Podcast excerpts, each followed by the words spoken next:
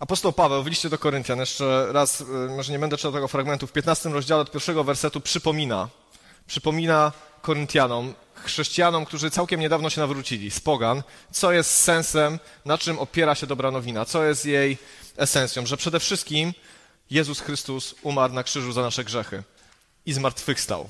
I zmartwychwstał na dowód tego, że to wszystko, co mówił, jak żył, co głosił, było prawdą. A później czytamy od piątego wersetu tak. Następnie ukazał się Kefasowi, potem dwunastu, a potem, a potem ponad pięciuset braciom naraz, z których większość dotąd żyje, a niektórzy pomarli. Później ukazał się Jakubowi, a następnie wszystkim apostołom.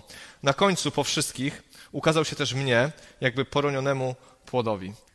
Apostoł Paweł mówi o tym, że to nie było tak, że Jezus zmartwychwstał i nikt o tym nie wiedział, że y, wiedziała o tym tylko garstka wtajemniczonych.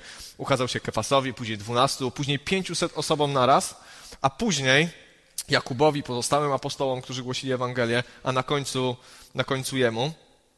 I to jest bardzo ciekawe, dlatego że z punktu widzenia historii, ja jestem historykiem z zawodu, jest to wydarzenie, moim zdaniem, jestem subiektywny w tym na pewno, ale to jest wydarzenie najważniejsze w historii ludzkości. Śmierć i zmartwychwstanie Jezusa są wydarzeniami, które wywróciły ówczesny świat do góry nogami i w który wywróciły świat, w którym żyjemy.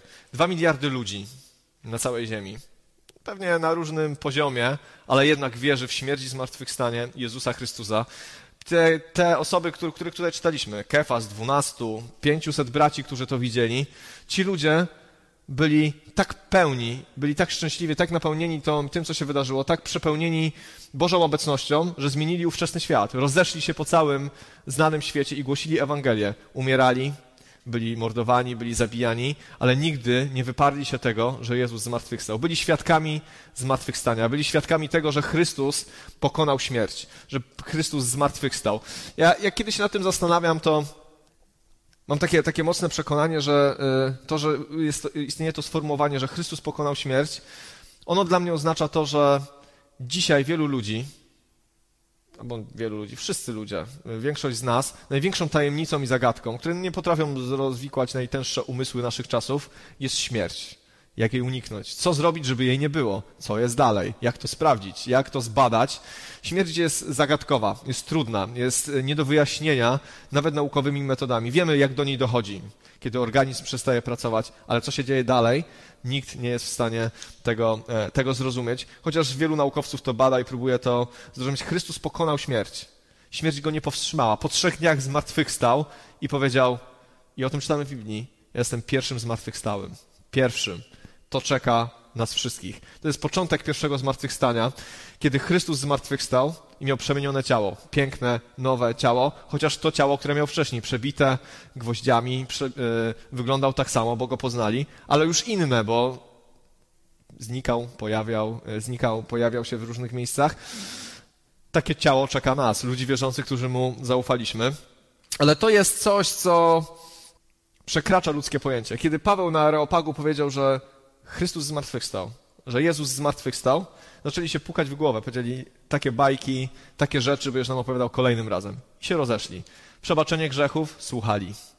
E, o tym, że się pojawił ktoś, kto e, niesamowity, kto w mocy czynił różne rzeczy, słuchali. Ale kiedy powiedział o zmartwychwstaniu, powiedzieli, to jest niemożliwe. To jest, to jest niemożliwe. Ta, takie rzeczy się nie dzieją. Takich rzeczy po prostu nie ma. Ale chciałbym się dzisiaj podzielić historią, która mocno nawiązuje do nazwy naszego zboru. Chciałem się po... W zasadzie to jest jedyna historia, która nawiązuje do nazwy naszego zboru. O, o spotkaniu uczniów, którzy szli do Emaus, którzy spotkali Chrystusa. Chciałem, żebyśmy się przyjrzeli tej historii, temu fragmentowi. E, Ewangelia Łukasza, 24 rozdział od 13 wersetu do 17 na początku. Tego samego dnia dwaj spośród nich szli do wsi zwanej Emaus leżącej 60 stadiów od Jerozolimy. Wymieniali między sobą myśli o tym, co zaszło. Gdy tak rozmawiali i stawali sobie, zadawali, przepraszam, gdy tak rozmawiali i stawiali sobie nawzajem pytania, sam Jezus zbliżył się i zaczął iść z nimi. Lecz ich oczy były zasłonięte, tak że go nie porozpoznali. On zapytał ich natomiast, cóż to za sprawy omawiacie po drodze między sobą. Stanęli ze smutkiem na twarzach uczniowie. Wiemy, że za Jezusem nie chodziło tylko 12 apostołów, było ich zdecydowanie więcej. Było ich na tyle dużo, że w pewnym momencie, kiedy Chrystus głosił, kiedy Jezus mówił o tym, że jest chlebem żywota, i że każdy, kto spożywa jego ciało, będzie zbawiony, wielu się zgorszyło i odeszło. Ale pewnie jeszcze wielu zostało. Tych dwóch uczniów, którzy tutaj szli, jednego nie mamy wymienionego z imienia, a drugi to Kleofas. E, o Kleofasie oprócz tego fragmentu nie wiemy nic więcej. To byli ludzie, którzy za Jezusem na pewno chodzili. Nie byli jednym z dwunastu, jednymi z dwunastu, ale za Jezusem chodzili. Nie wiemy jak długo, ale wiemy, że byli jego uczniami. I wracali do, e, do, nie wiem, prawdopodobnie mieszkali w Emaus. To była miejscowość położona mniej więcej 11 kilometrów od Jerozolimy. Wracali prawdopodobnie do domu. Prawdopodobnie, kiedy Jezus umarł, kiedy został ukrzyżowany, kiedy nie wiedzieli, co chcą zrobić, stwierdzili, że wracamy do domu. Chyba się skończyło to, e, co myśleliśmy, że się wydarzy. Skończyło się i wracamy do domu.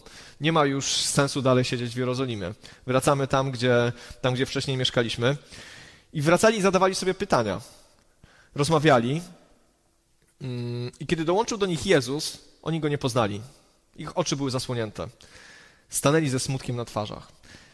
Jest coś takiego mm, w życiu każdego człowieka, w którym, jeżeli jesteśmy smutni, jeżeli jesteśmy przegnębieni, jeżeli nasze nadzieje się nie spełniają, jeżeli coś dzieje się nie tak, jakbyśmy chcieli, nie patrzymy na rzeczywistość obiektywnie. Nie patrzymy na różne rzeczy takie, jakie one są. Jesteśmy smutni. Nasze oczy są zasłonięte, dlatego że coś nas przygniata, jakiś ciężar, jakiś ból, jakiś smutek. Musieli być bardzo zawiedzeni. Byli smutni. Nie rozpoznali Jezusa, który do nich dołączył. Nie wiem, może Jezus miał jakiś kaptur na głowie, może był jakoś osłonięty, a może po prostu na niego nie patrzyli. W każdym razie go nie rozpoznali, ale rozpatrywali, e, rozmawiali o tym, co się, co się wydarzyło. A później od wersetu 16, e, przepraszam, 18 czytamy tak. A jeden z nich imieniem Kleofas odpowiedział do Jezusa. E, chyba jesteś jedynym przybyszem w Jerozolimie, który nie wie, co się w niej wydarzyło, ostatnio wydarzyło.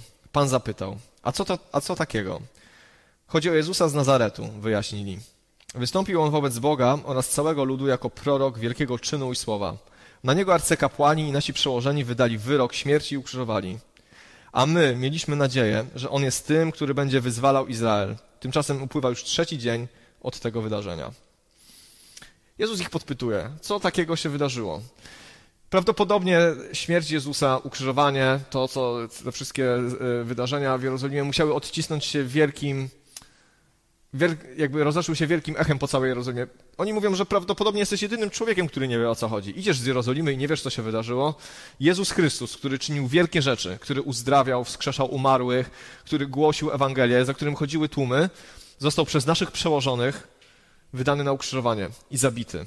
Ale tu jest jedno kluczowe, mm, jedno kluczowe sformułowanie, które mnie bardzo mocno zastanowiło. Kleofas i w ogóle oni obydwaj mówią, a my mieliśmy nadzieję, że On jest tym, który będzie wyzwalał Izrael, a my mieliśmy nadzieję. Zacząłem się zastanawiać, czy my jako ludzie wierzący czasami nie mylimy nadziei z wiarą. Nie mylimy czasami nadziei na coś z wiarą. Zaraz do tego wrócę. Kiedy Jezus chodził po ziemi, kiedy robił te rzeczy, o których oni mówili, kiedy chodził w wielkich czynach i, i mówił wielkie słowa, bardzo często mówił apostołom: Muszę iść do Jerozolimy, muszę być wydany grzesznikom. Muszę być ukrzyżowany i trzeciego dnia zmartwychwstać. Mówił to kilkukrotnie przy różnych okazjach. Przy jednej z nich nawet Piotr, który jakoś y, był taki połechtany tym, co Jezus mu wcześniej powiedział, że ty jesteś Piotr i na tej skale zbuduje swój kościół. Piotr, Piotr mu nawet miał czelność powiedzieć, panie, nic takiego na ciebie nie przyjdzie, spokojnie. Nie, nie, nie będą się takie rzeczy działy. Ale Jezus to im kilkukrotnie mówił. Oni słuchali, tego, co Jezus do nich mówi, ale nie słyszeli, co chce im powiedzieć. Jezus im mówił o tym wielokrotnie: Moje królestwo nie jest z tego świata. Królestwo Boże jest teraz pośród was. Kiedy apostołowie szli za Jezusem, nie wiem czy wszyscy, ale jak czytamy tę historię, czytamy to, co powiedział Piotr i czytamy wypowiedź Kleofasa i tego ucznia, oni mieli jasną wizję. A my mieliśmy nadzieję, że on jest tym, który będzie wyzwalał Izraela. Który będzie wyzwalał Izraela. Patrzyli oczami, oczyma na rzeczywistość, która była w nich. Izrael okupowany. Rzymianie jakby no, rządzą twardą ręką.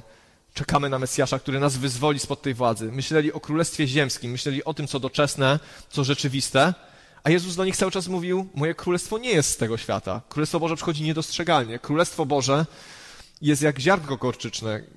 E, Królestwo Boże jest jak, jak zakwas, tak? jak ileś tam e, zakwasu. Królestwo Boże i bardzo dużo im o Królestwie Bożym mówił, czym jest. A oni go słuchali, ale nie słyszeli. Oni mieli w sercu swoje pragnienia i swoje marzenia. Oni mieli w sercu swoje oczekiwania. Oni mieli, tak jak tu jest napisane, myślę, że Kleofas w tym swoim bólu i smutku powiedział prawdę, co było w jego sercu. My mieliśmy nadzieję. My mieliśmy nadzieję, że On zrobi to i tamto. My mieliśmy nadzieję, że Jezus zrobi to i to w moim życiu.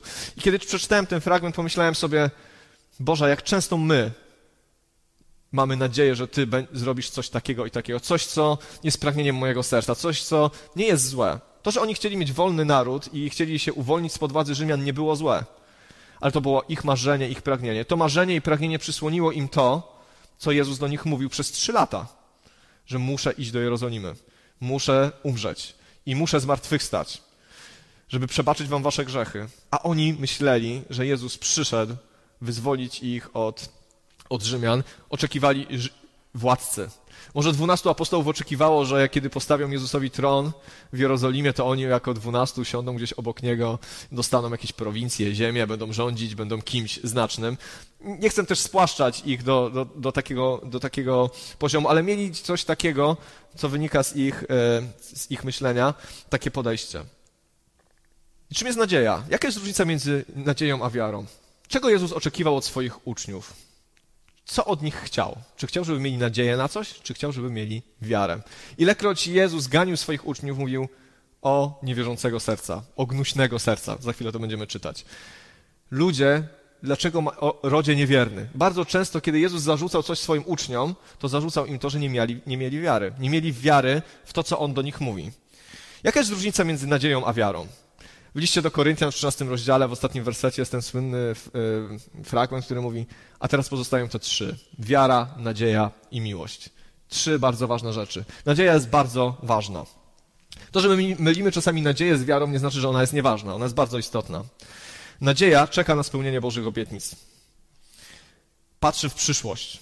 Patrzy w przyszłość i oczekuje spełnienia Bożej obietnicy. Abraham miał nadzieję wbrew nadziei. Oczekiwał spełnienia Bożej obietnicy, bo nie mógł już nic więcej zrobić. Uwierzył Bogu i z nadzieją czekał. Ale wiara, tak jak jest napisane w liście do Hebrajczyków, wiara bierze w posiadanie to, co jest treścią obietnicy. Bierze w posiadanie, jest pewnością tego, czego nie widać. Wiara polega na tym, że nie możesz tego doświadczyć swoimi zmysłami. Nie będziesz tego widzieć. Może tego nie poczujesz. Może tego nie zwąchasz, ale bierzesz to, bo wierzysz w to, co jest powiedziane apostołowie, ci ludzie tutaj, którzy szli z Jerozolimy, i czytamy to też w tej historii, którą czytałem na początku e, nabożeństwa, chociaż chyba tego nie doczytałem. Kiedy kobiety wróciły i powiedziały apostołom, że Jezus zmartwychwstał, oni tak nie za bardzo optymistycznie do tego podeszli. I tak nie do końca wierzyli, że to się wydarzyło. Byli zdruzgotani. Smutek, który był w ich życiu spowodowany tym, że Jezus zmarł, rozczarowanie tym, że Jezus został ukrzyżowany, te wszystkie rzeczy sprawiły, że oni mieli zaślepione oczy, że nie widzieli rzeczy, które się, które się działy. Kiedy patrzę na życie swoje, ale też myślę wielu wierzących, mamy, na, mamy swoją nadzieję, co Pan Bóg zrobi w naszym życiu. Mamy swoje pragnienia i oczekiwania, mamy swoje tęsknoty, mamy swoje rzeczy, które nas bolą i chcielibyśmy bardzo, żeby Pan Bóg nam pomógł. I to jest słuszne i dobre.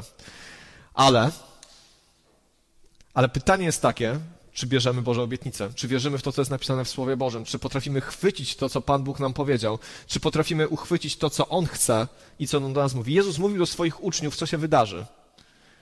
Ale nie chcieli tego słuchać, bo oni mieli inne plany. Oni mieli inną wizję przyszłości. Oni myśleli, że Jezus mówi może w jakiejś zagadce, ale kiedy to wszystko zaczęło się dziać, byli zdezorientowani. Nie wzięli z wiarą tego, co Jezus do nich mówił. Nie przyjęli tego z wiarą. Mieliby pokój. Oczekiwaliby, po, e, nie rozchodziliby się do domów mieliby pokój w sercu, z wiarą oczekiwaliby na Boże działanie, ale oni mieli niespełnione nadzieje. Ich serca były smutne, gdyż Pan Bóg nie zadziałał tak, jakby sobie tego wyobrażali. Zmartwychwstanie, największe zwycięstwo, które działo się na ich oczach, przyjmowali sceptycznie. Mówili, mm, nie bardzo, w sumie to, to dziwne, jakby to się mogło wydarzyć. Nawet kobietom powiedzieli że, powiedzieli, że chyba tak, nie wiem, chyba jesteście zmęczone, chyba coś wam się przewidziało. Działo się na ich oczach wielkie zwycięstwo, ale go nie widzieli, nie chcieli go przyjąć od razu, dlatego że nie przyjęli tego z wiarą, nie słuchali słów Jezusa z wiarą. To jest, myślę, że dzisiaj problem wielu z nas. Jesteśmy otoczeni tyloma bodźcami. Tyle rzeczy możemy dotknąć, przeczytać, powąchać, posmakować. Jesteśmy ludźmi, żyjemy w kulturze zmysłów, dotykania wszystkiego, czucia czegoś. Jeżeli czegoś nie czujemy, nie możemy dotknąć i nie jest namacalne, wydaje nam się, że jest nierealne. Ale na tym właśnie polega wiara. Boże obietnice są czasami rzeczywiście dla ludzkiego umysłu abstrakcyjne. To, że ludzie wyganiają demony i że każdy z nas może to robić, kto jest uczniem, jest abstrakcyjne, ale to jest Boże powołanie, że są dary Ducha Świętego, że Pan Bóg w potężny sposób działa przez swoich ludzi, którzy Mu ufają i wierzą, jest prawdą i to się dzieje. Ale często dla nas wydaje się abstrakcyjne. Ja, przeze mnie, przecież nie mam doświadczenia, nigdy tego nie robiłem i prawdopodobnie nigdy nie zacznę z takim nastawieniem. Nie chcę wchodzić w te sprawy teraz, ale chciałbym powiedzieć o tym, że Kleofas i ten drugi uczeń był, miał zawiedzione nadzieje.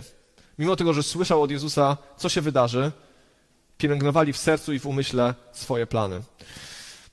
Ja to jeszcze chwilkę podrążę ten wątek, dlatego że wielu z nas ma swoje plany na życie.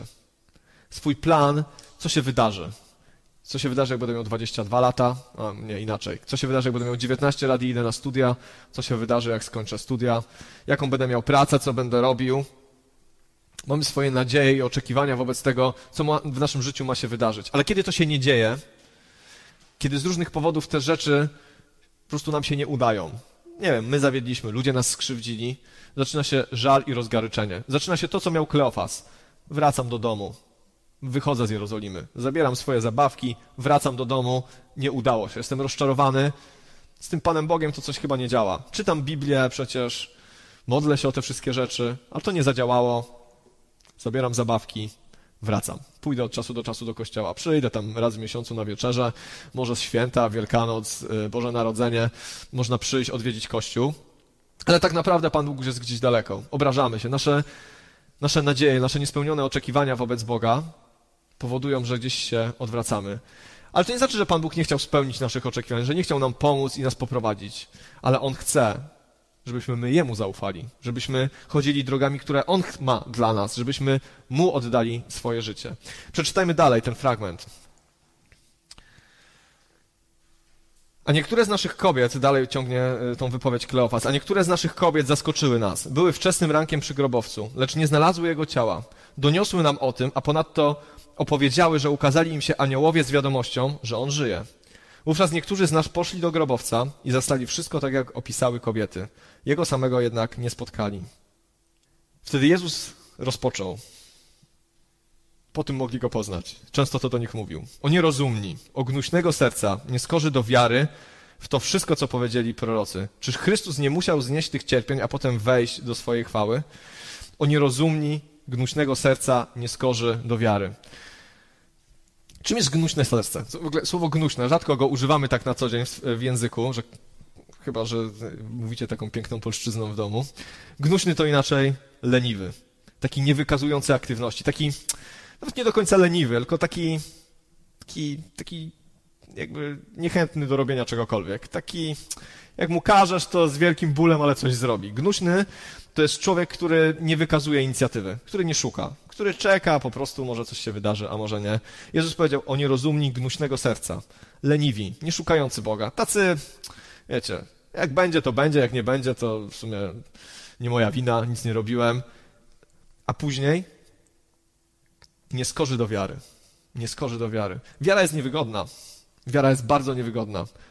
Czyta, y, śpiewamy często tą pieśń, Oceany, i tam śpiewamy taki, taki wers, że zabierz mnie tam, gdzie wiara nie ma granic.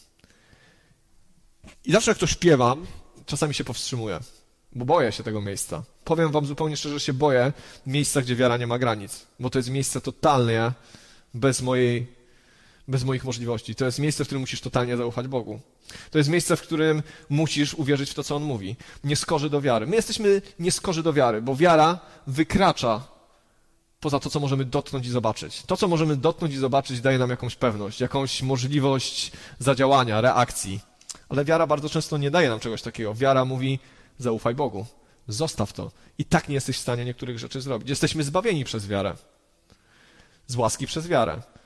Co możesz zrobić, żeby zostać zbawionym? No nic nie możesz zrobić. Musisz uwierzyć, że Chrystus umarł za ciebie na krzyżu. Nie skorzy do wiary. We wszystko, co powiedzieli prorocy. Czy Chrystus nie musiał cierpieć? Czy Chrystus nie musiał umrzeć? Czy, czy o tym nie słyszeliście? I poczynając od Mojżesza przez wszystkich proroków, werset 27 i 28, tłumaczył im każdy fragment pisma odnoszący się do niego. W ten sposób zbliżyli się do wsi, do której zdążali. A on sprawiał wrażenie, jakby chciał iść dalej.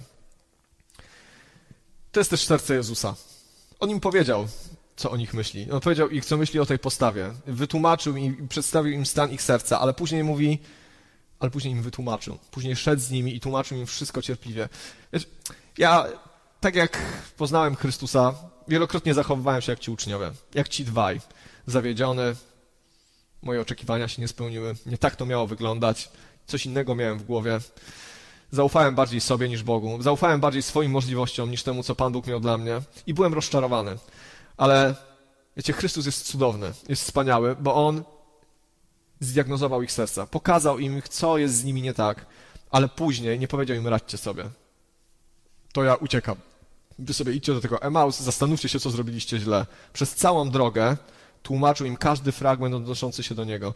Chrystus, kiedy chcemy się zmienić, kiedy chcemy sprawdzić nasze serce, On nam wszystko tłumaczy. On jest z nami, On nas nie zostawia. On nie mówi radź sobie sam przeczytaj Biblię, tylko nam tłumaczy, tylko nas dotyka naszego serca, mówi do nas przez innych ludzi, przez sytuację, przez swoje słowo, w różny sposób, spotyka nas na naszych drogach. Tak jak spotkał Kleofasa i tego drugiego, niewymionionego z imienia ucznia, spotkał się z nimi, żeby ich pocieszyć i podnieść, żeby im wytłumaczyć, żeby im powiedzieć, co jest z nimi nie tak, ale żeby im wszystko wytłumaczyć, żeby mogli zrozumieć, o co chodzi. A później czytamy tak od 29 wersetu. Wymogli jednak na nim, zostań z nami, gdyż zbliża się wieczór i dzień chyli się ku końcowi. Stąpił więc, by z nimi zostać. Gdy zasiadł do stołu, wziął chleb, pobłogosławił, złamał i zaczął im podawać. Wtedy odwożyły im się oczy, poznali go, lecz on znikł. A wtedy powiedzieli sobie, czy nasze serca nie, czy nasze serca nie płonęło, nasze serce nie płonęło, gdy mówił do nas w drodze i wyjaśniał znaczenie pism? Zachęcili go, żeby z nimi został.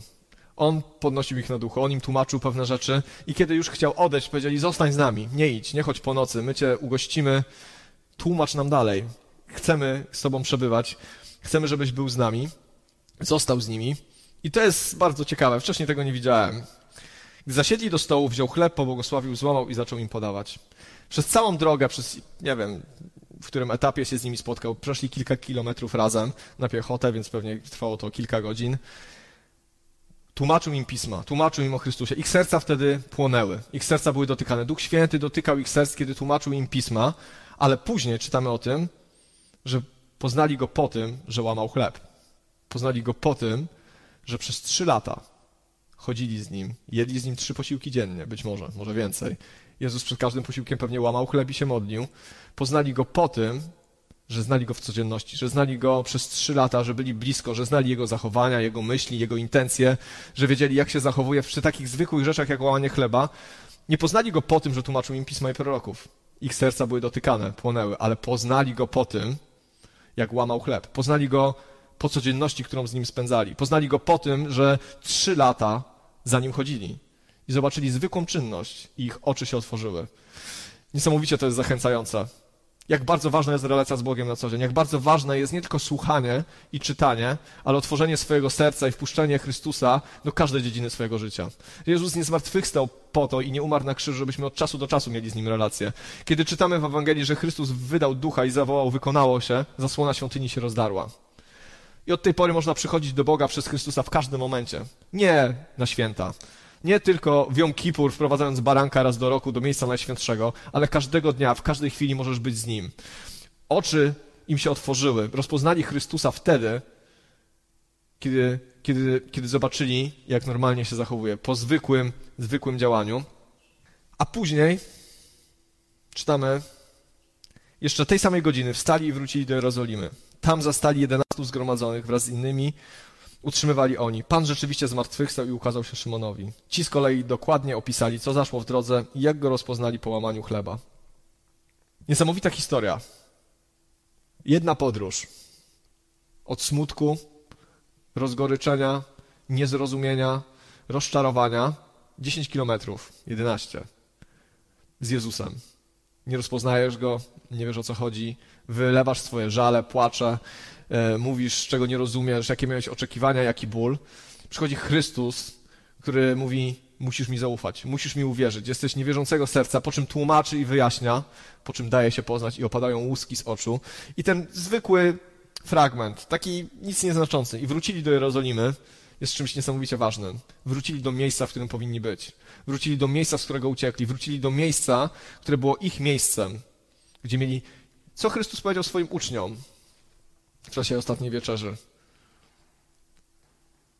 Oczekujcie na dar z nieba. Oczekujcie na to, co ma na was nadać. Oczekujcie na, na to, że ześle na was Ducha Świętego. Oni mieli być w Jerozolimie. Oni nie mieli uciekać do Emaus, nie mieli iść do jakiegoś innego miejsca. Oni mieli być w Jerozolimie i czekać na zesłanie Ducha Świętego, ale Pan Bóg ich zawrócił z drogi. Oni wrócili, zostali pokrzepieni, podniesieni, zostali dotknięci, rozpoznali Chrystusa, zobaczyli, że zmartwychwstał, że jest żywy i prawdziwy. Wiecie, kiedy ja się zastanawiam nad... Y, nie chodzi o to, że my dzisiaj tylko sobie powspominamy, że Chrystus zmartwychwstał. To jest cudowne, to jest wspaniałe. Ale Jezusowi nie chodzi o to, żebyśmy wspominali, żebyśmy rytualnie coś obchodzili, żebyśmy sobie przypomnieli, że 2000 lat temu Chrystus zmartwychwstał. Ale myślę, że to jest bardzo ważne dzisiaj dla nas, czy my go dzisiaj zmartwychwstałego znamy, czy my go rozpoznajemy. Czy może nasze oczy są zasłonięte i zaciemnione, bo nam się życie nie układa, bo nie tak to wygląda, jak powinno wyglądać. Czy, czy potrafimy iść obok Niego i nie wiedzieć, że to On? Wierzę, że to jest dzisiaj bardzo ważne dla każdego z nas. Czy Jezus zmartwychwstały jest w Twoim życiu obecny? Czy tylko teraz nagle Wielkanoc? Wow, aleluja, Jezus zmartwychwstał. Powspominamy sobie. A jutro, pojutrze, jutro to już jest taki mniej kościelne, część świąt, taka wiecie, ciasto, sałatki. I może zapomnimy, że Jezus zmartwychwstał. Jezus zmartwychwstał, bo chce mieć relację z nami. Jezus zmartwychwstał, bo przyniósł nam życie wieczne. Jezus zmartwychwstał, pokonał śmierć, żebyśmy mogli żyć z Nim i chce być z nami każdego dnia. Spotkał tych uczniów, bo wiedział, że go potrzebują, bo wiedział, że potrzebują jego dotknięcia, potrzebują jego, jego słowa. Ale chciałbym, żebyśmy też po tym, co mówię teraz, zadali sobie pytanie, takie bardzo proste. Jakie masz oczekiwania wobec Jezusa? Czego od Niego w swoim życiu chcesz? To jest niby proste pytanie, ale bardzo ważne, bo ono będzie determinować Twoje życie z Bogiem. Czego od Niego chcesz? Jeżeli chcesz, żeby On Ci wiecznie pomagał, i twoje życie chrześcijańskie koncentruje się na tym, żeby cię wyciągał z kolejnych kłopotów, w które wpadasz, to nie do końca o to chodzi. On będzie to robił, ale ty będziesz w kółko wpadał w te kłopoty. Ty będziesz w kółko robił złe rzeczy. Będziesz w kółko paprał się w tych samych grzechach. On cię będzie oczyszczał, podnosił, bo on taki jest. Miłosierny, cierpliwy, kochany, który tłumaczy nam wiele różnych rzeczy, ale on chce, żebyśmy szli i wydawali owoc. On chce, żebyśmy głosili zmartwychwstanie. On chce, żebyśmy byli ludźmi, którzy wskażą na Chrystusa i powiedzą: on jest żywy, jest nadzieja dla tego świata. Szczególnie w czasach, w których teraz żyjemy. W tym jakiejś totalnej dezinformacji. Ludzie potrzebują dzisiaj Chrystusa. Ludzie potrzebują jakiejś skały, na której mogą się oprzeć, na której mogą powiedzieć, jest jakiś sens. Coś się dzieje ważnego na naszych oczach. Czy Kościół dzisiaj tylko powspomina, pośpiewa Aleluja? Czy my jako ludzie wierzący dzisiaj weźmiemy sobie to głęboko do serca, że Chrystus zmartwychwstał, uratował nas, ale chce ratować też kolejnych. W Ewangelii Mateusza w 28 e, wersecie, w 28 rozdziale, przepraszam, od 18 do 20 wersetu jest napisane tak. To jest chwila później. Oni wrócili do Jerozolimy. Jezus ukazał się wszystkim, którzy byli zgromadzeni. A Jezus podszedł i zwrócił się do nich w tych słowach. Otrzymałem wszelką władzę w niebie i na ziemi. Idźcie więc i pozyskujcie uczniów pośród wszystkich narodów. Chrzcijcie ich w imię Ojca, Syna i Ducha Świętego i uczcie przestrzegać wszystkiego, co wam przykazałem, a oto ja jestem z wami przez wszystkie dni, aż po kres tego wieku. Idźcie. Jezus powiedział, idźcie. Jezus nie powiedział do uczniów Emaus, zostańcie tu sobie. Fajnie, poznaliście mnie. Starczy. Fajnie, że mnie poznaliście. Teraz jesteście tacy pocieszeni jest wam tak lżej na duchu, możecie sobie zostać spokojnie tam, gdzie szliście i, i zostańcie tu sobie.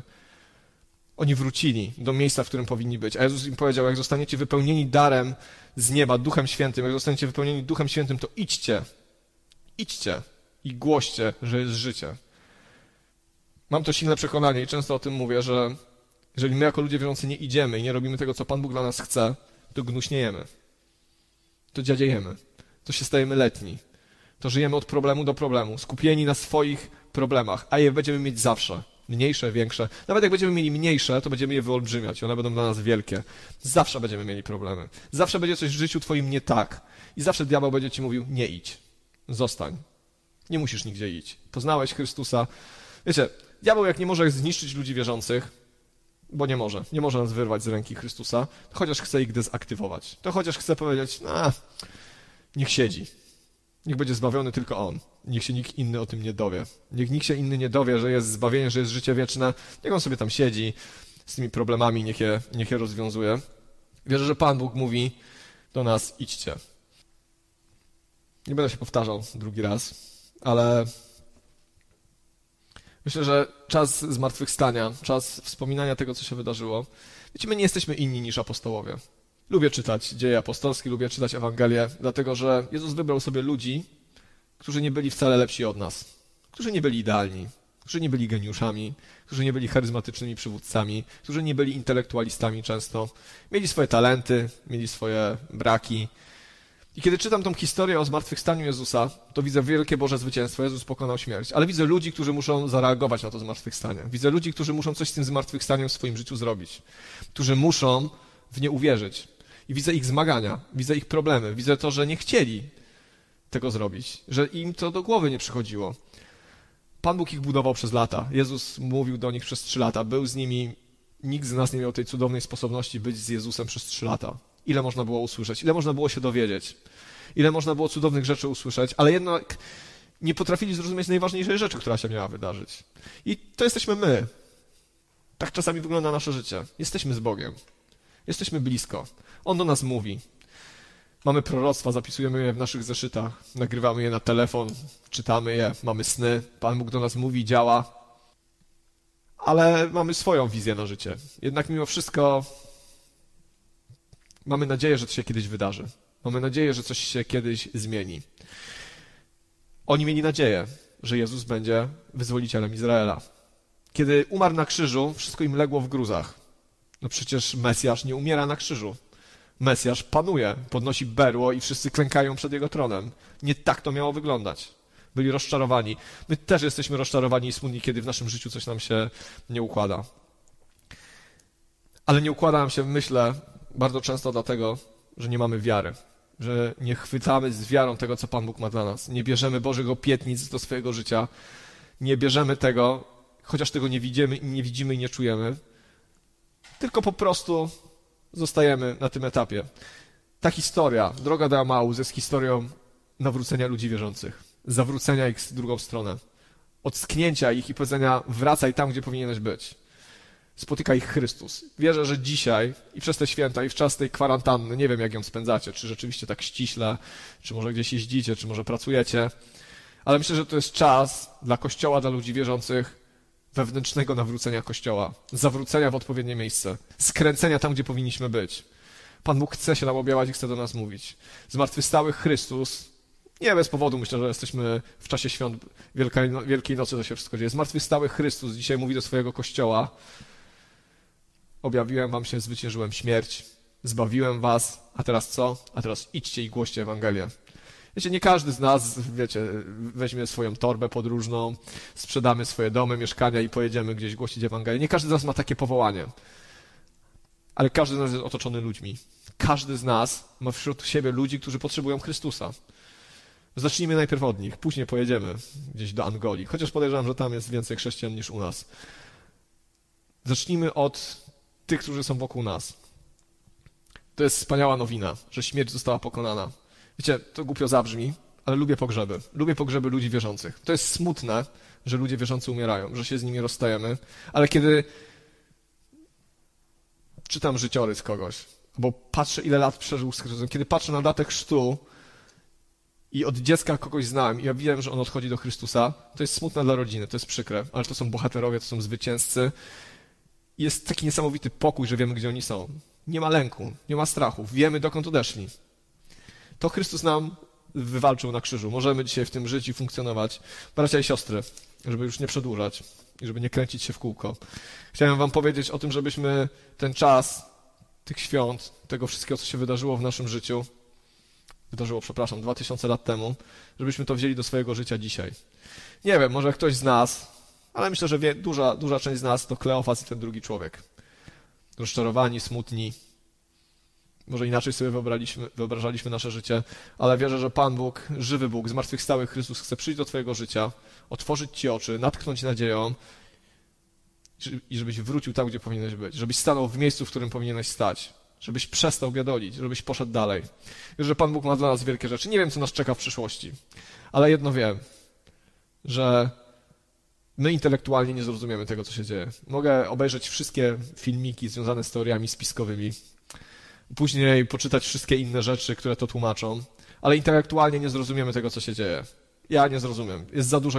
Dla mnie to jest dezinformacja. Nie potrafię i nie chcę mi się nawet o tym wszystkim czytać, bo wiem, że co jest jedynym rozwiązaniem na to wszystko. Jeżeli ja nie będę miał dzisiaj relacji z Bogiem, jeżeli ja dzisiaj nie będę blisko Chrystusa, jeżeli ja dzisiaj nie będę miał objawienia od Boga, jeżeli każdy z nas nie będzie miał pokoju w sercu i Bożej obecności, to my tego po prostu wszystkiego nie zrozumiemy. My potrzebujemy, żeby Pan Bóg nas przez to przeprowadził, żeby On otworzył nam oczy, żebyśmy poszli razem z Nim. Niech te święta będą czasem skupienia na Bogu. Niech te święta będą czasem może zatrzymania się i nawrócenia w odpowiednie miejsce, zweryfikowania swojego życia i pójścia tam, gdzie Pan Bóg ma dla nas plan. Może to jest czas chwycenia wiarą rzeczy, które Pan Bóg nam objawił. Może to jest czas, kiedy mamy więcej czasu, żeby chwycić Boże obietnice, które są do naszego życia, chwycić Boże powołanie i po prostu z wiarą w to wejść. Żebyśmy nie byli gnuśnego serca, żebyśmy nie byli nieskorzy do wiary, żebyśmy byli ludźmi, którzy wierzą w to, co mówi do nich ich Pan i Zbawiciel. Może zaśpiewamy jeszcze jedną pieśń. Zaśpiewajmy jeszcze jedną pieśń, uwielbimy Boga, poprośmy Go, żeby On działał. To jest czas, w którym wierzę, że Pan Bóg chce nas dotykać, że chce nas zmieniać, że nie chce nas zostawić takich, jakimi jesteśmy. To jest czas, w którym Pan Bóg chce wykorzystać. To nie jest zmarnowany czas. To, że siedzisz w domu, to nie jest zmarnowany czas. To, że dużo rzeczy się wydarzyło, których nie rozumiesz, to nie jest zmarnowany czas. Pan Bóg chce nam to wyjaśniać, chce do nas mówić, ale wierzę, że przede wszystkim chce nas spotkać. Może jesteś w drodze, bo się wycofałeś. Może Pan, Pan Jezus już idzie z tobą, może już ci coś tłumaczy. Pomódlmy się, żeby to był czas otwarcia naszych oczu, czas nawrócenia i czas pójścia za Bożymi obietnicami. Panie Boże, dziękujemy Ci. Mimo, że tak wiele rzeczy nie rozumiemy, Panie, tak wiele rzeczy jest poza naszym rozumieniem, Panie, to tak dziękujemy Ci za to, że możemy się uchwycić Twojego słowa, Panie, i możemy się uchwycić Twoich obietnic, że możemy się uchwycić tego, co Ty dla nas przygotowałeś. I że to, że Ty umarłeś i zmartwychwstałeś, Panie, to jest niezaprzeczalne, Panie, to jest fundament naszego życia i wiary, Panie. To jest, to jest cel, który Ty nam wyznaczyłeś, Panie.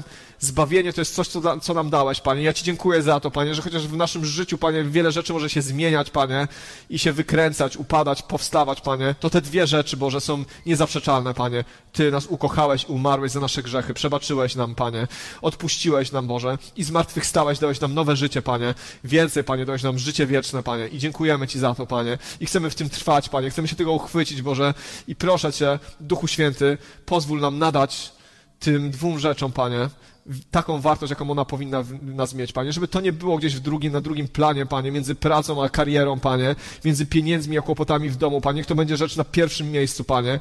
Wiara i przeświadczenie o tym, Panie, że jesteśmy zbawieni, Boże, odkupieni Twoją krwią jest nadzieja, jest życie wieczne, Panie. Proszę Cię o to, Panie, w imieniu Jezusa Chrystusa, Boże. Dotykaj naszych serc, Panie. W tym czasie, w którym jesteśmy, nie chcemy go zmarnować. Duchu Święty, działaj. Potrzebujemy Ciebie. Chcemy doświadczać Ciebie. Halleluja. Zaśpiewajmy, uwielbimy jeszcze Pana Boga, oddajmy Mu chwałę.